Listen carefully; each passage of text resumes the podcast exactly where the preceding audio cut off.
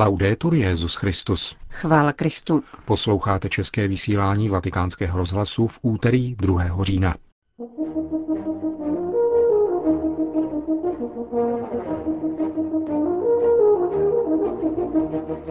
Ve Vatikánu byl představen výzkumný projekt, který má doplnit dokumentaci druhého vatikánského koncilu. Druhým slyšením dnes pokračoval proces s bývalým majordomem papežského apartma obviněným ze systematického scizování důvěrných dokumentů. A v závěru pořadu uslyšíte komentář nazvaný Svět s Bohem či bez Boha, který připravila Charlotta Smec ze švédské sekce našeho rádia. Pořadem vás provázejí a hezký poslech přejí Johana Bronková a Milan Glázer.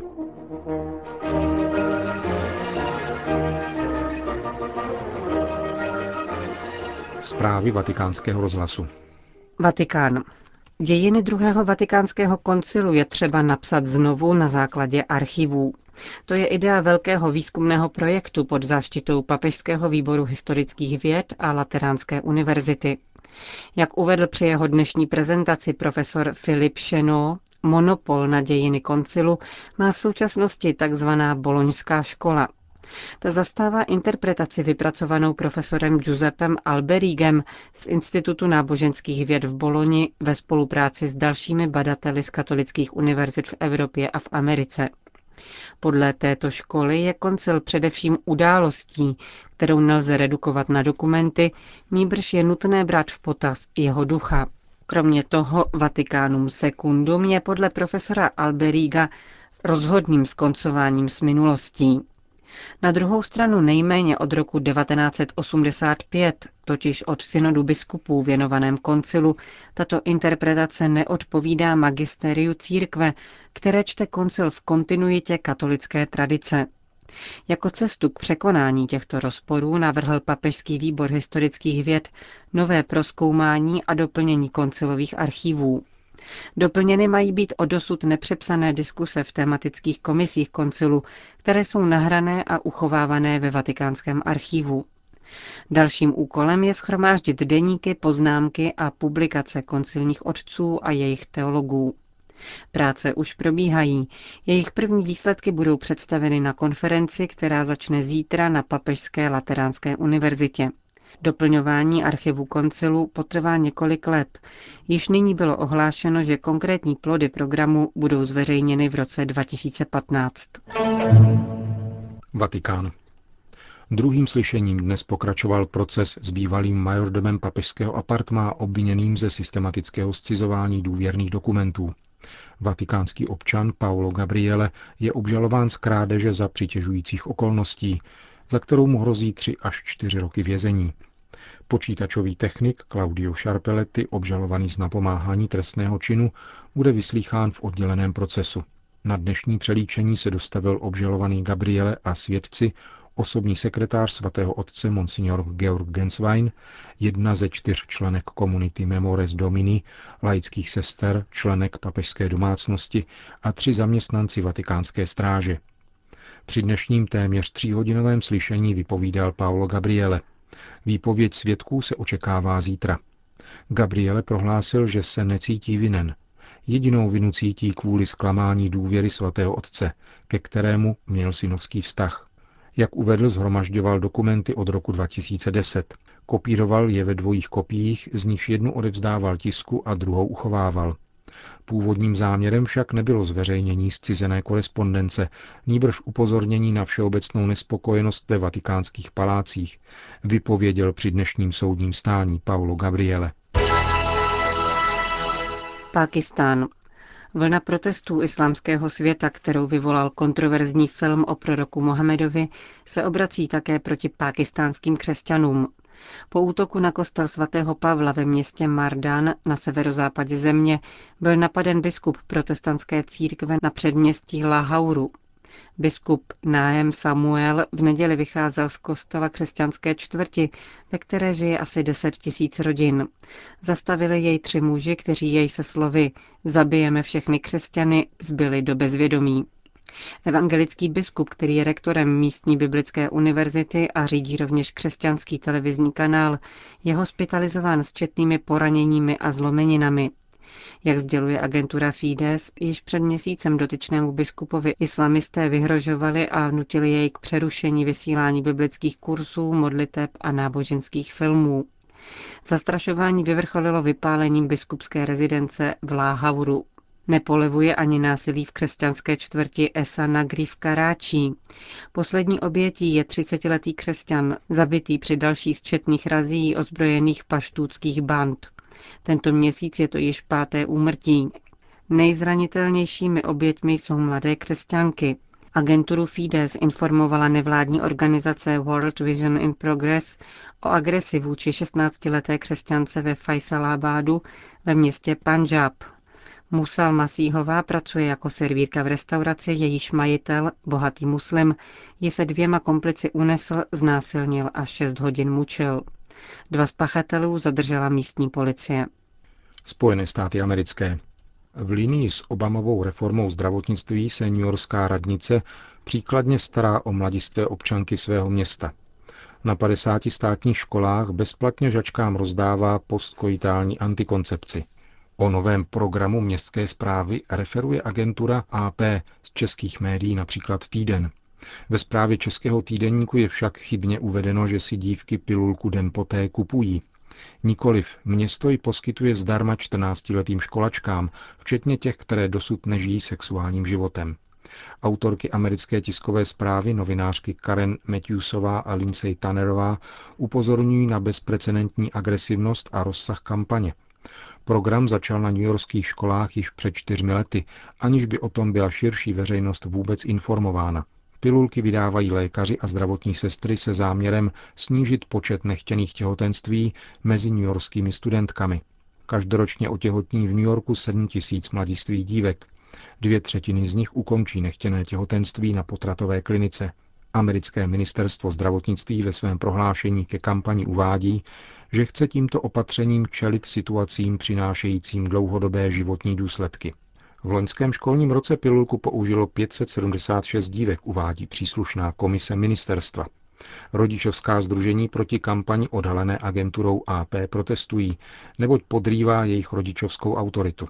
I dívky, které dosud nežijí sexuálním životem, tak nabývají dojmu, že je to ve 14 letech v pořádku, uvádí jedna z matek.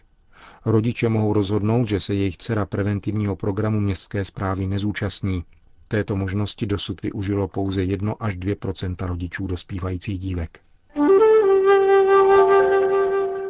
Jordánsko. Na příští pátek svolává jordánské muslimské bratrstvo do Amánu velkou manifestaci proti volbám. Kmenoví vůdci zase ze své strany vyhrožují, že se jí zúčastní až 200 tisíc ozbrojených mužů, kteří jsou připraveni vyvolat rozbroje. Doufáme, že k tomu nedojde. Těmito slovy komentuje pro agenturu Fides nadcházející události v Arabském království arcibiskup Marun Laham, patriarchální vikář Jordánska. Arcibiskup připouští, že také Hašimovské říši hrozí destabilizace podobná sousedním blízkovýchodním scénářům. Doposud vládu a jejího předsedu jmenovala hlava státu, král Abdullah II. Nyní by se do konce roku měly uskutečnit první svobodné a demokratické volby, ve kterých je favoritem právě muslimské bratrstvo. Pokud je ovšem nebude bojkotovat jako dosud. Arcibiskup Laham vysvětluje, že politickou situaci v Jordánsku ovlivňuje nestabilita jeho sousedů. V Sýrii je stav věcí stále temnější. Církev neustává ve výzvách k pokoji, smíření a odpuštění, avšak nevidíme cestu k řešení. Vláda neustupuje a opozice je stále více podporována ze zahraničí dodávkami zbraní. S nástupem zimy neudržitelně roste humanitární drama uprchlíků, kteří se tísní v utečeneckých táborech. Infiltrují se mezi ně desítky syrských agentů, aby vyvolávali nepokoje také v Jordánsku, říká patriarchální vikář v Jordánsku pro agenturu Fides.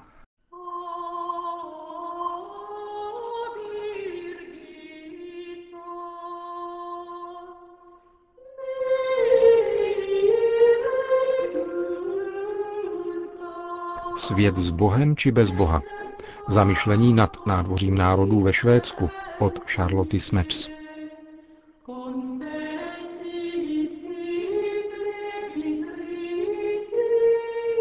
I mitten av september hölls den 12 hedningarnas förgård i V Stockholm. polovině září proběhlo ve Švédsku 12. nádvoří národů. Věřící a nevěřící, lidé švédského světa vědy a kultury, zástupci náboženství i přesvědčení ateisté se sešli, aby diskutovali nad tématem svět s Bohem či bez Boha. Švédsko je zemí často nazývanou postkřesťanskou. Statistiky říkají, že tu sekularizace získala tak velký prostor, že Bůh musel ustoupit. Země, kde vládnou lidská práva a nikoli práva boží. Kde se za právo považuje rozhodnutí, zda se dítě má narodit a kdy, stejně jako představa dítěte bez defektů a přesvědčení, že pokud takové není, má se prostě odstranit během těhotenství. Země, kde ministerstvo školství zakazuje kněžím vyslovit před žáky na konci školního roku Bůh vám žehnej. Kde všichni politici, až na jednoho, v parlamentu hlasovali proti svobodě svědomí zaměstnanců ve zdravotnictví. Kde se provozují dokonce i obřady na způsob svátostí s jediným rozdílem. Musí se vymazat jakákoliv stopa po Bohu. Země, kde se nesmíte stát rektorem univerzity, když v kurikulu napíšete, že jste věřící. Podle statistik Bůh není pro Švédy důležitý. Ve skutečnosti tomu tak není. Švédsko není k Bohu lhostejné. Vědí to ti, kdo tam žijí jako věřící a setkávají se s úžasem, zvědavostí i zdráháním přiznat si to. A ví to také ten, kdo zažil nádvoří národů ve Štokholmu.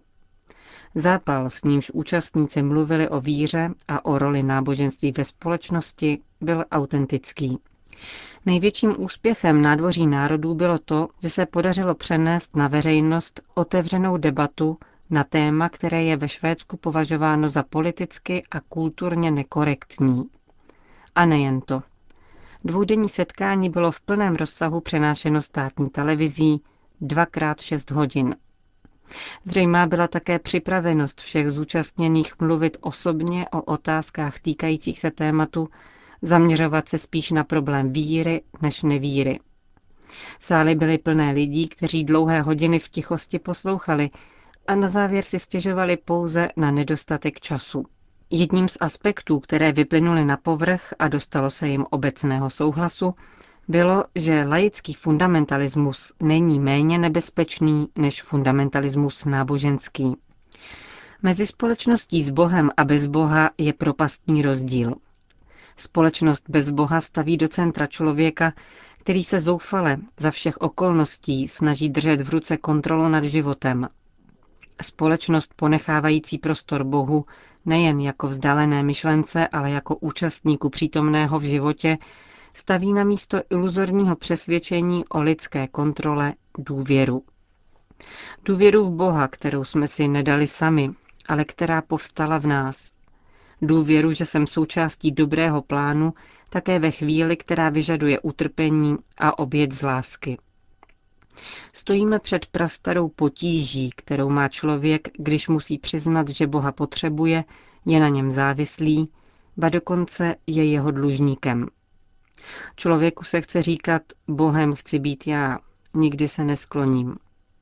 Kolik moudrosti však je v prosté větě, abych mohl stát na nohou, musím klečet. Když se život potácí, když se kymácí rodina nebo společnost, je dobré zaslechnout prostou odpověď svatých. Poklekněte, pokud tak neučiníte, padnete. Dejte prostor Bohu.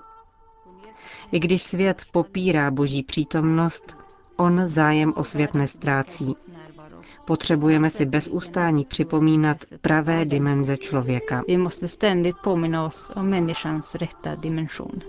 To byl komentář Charlotte Smets, vedoucí skandinávské redakce vatikánského rozhlasu.